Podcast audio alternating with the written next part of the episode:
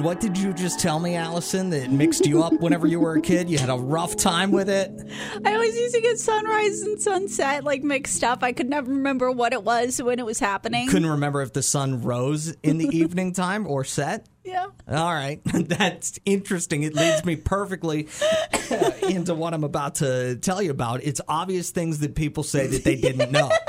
Uh, like hundreds of years ago, goodbye was shortened from God be with you. Did you know that? I had no idea that that was true. These are so much fun. I love hearing the origins of different things, like uh, the origin of howdy. Do you know where that came from? Uh, it's like how how do you or how something like that. Yeah. How thee? Also, somebody said they had no idea that you pay bail money as like collateral whenever you get arrested and they let you out of prison or jail or wherever you go whenever you get arrested. I've never been.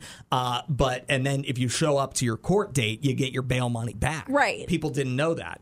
Um, did you know what the MAD in Mad Men stood for?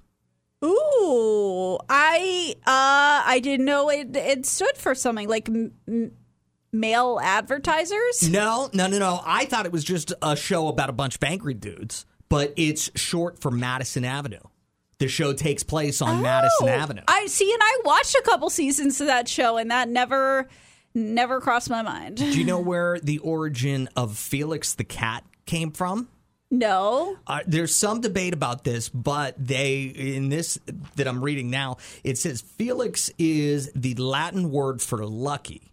So it's a black. The cartoon character is a black cat, and it's kind of like an ironic thing that they called it, you know, Lucky the cat Aw. because it's a black cat, and obviously those are are bad luck. So They're not. They're so lucky. is there anything that you learned like kind of recently and it's like that's so obvious. I can't believe I'm 32 years old and I just found that out today. I mean, it's not that I just found it out today, but it took me way more years than it should have of figuring out sunrise, sunset. 100%.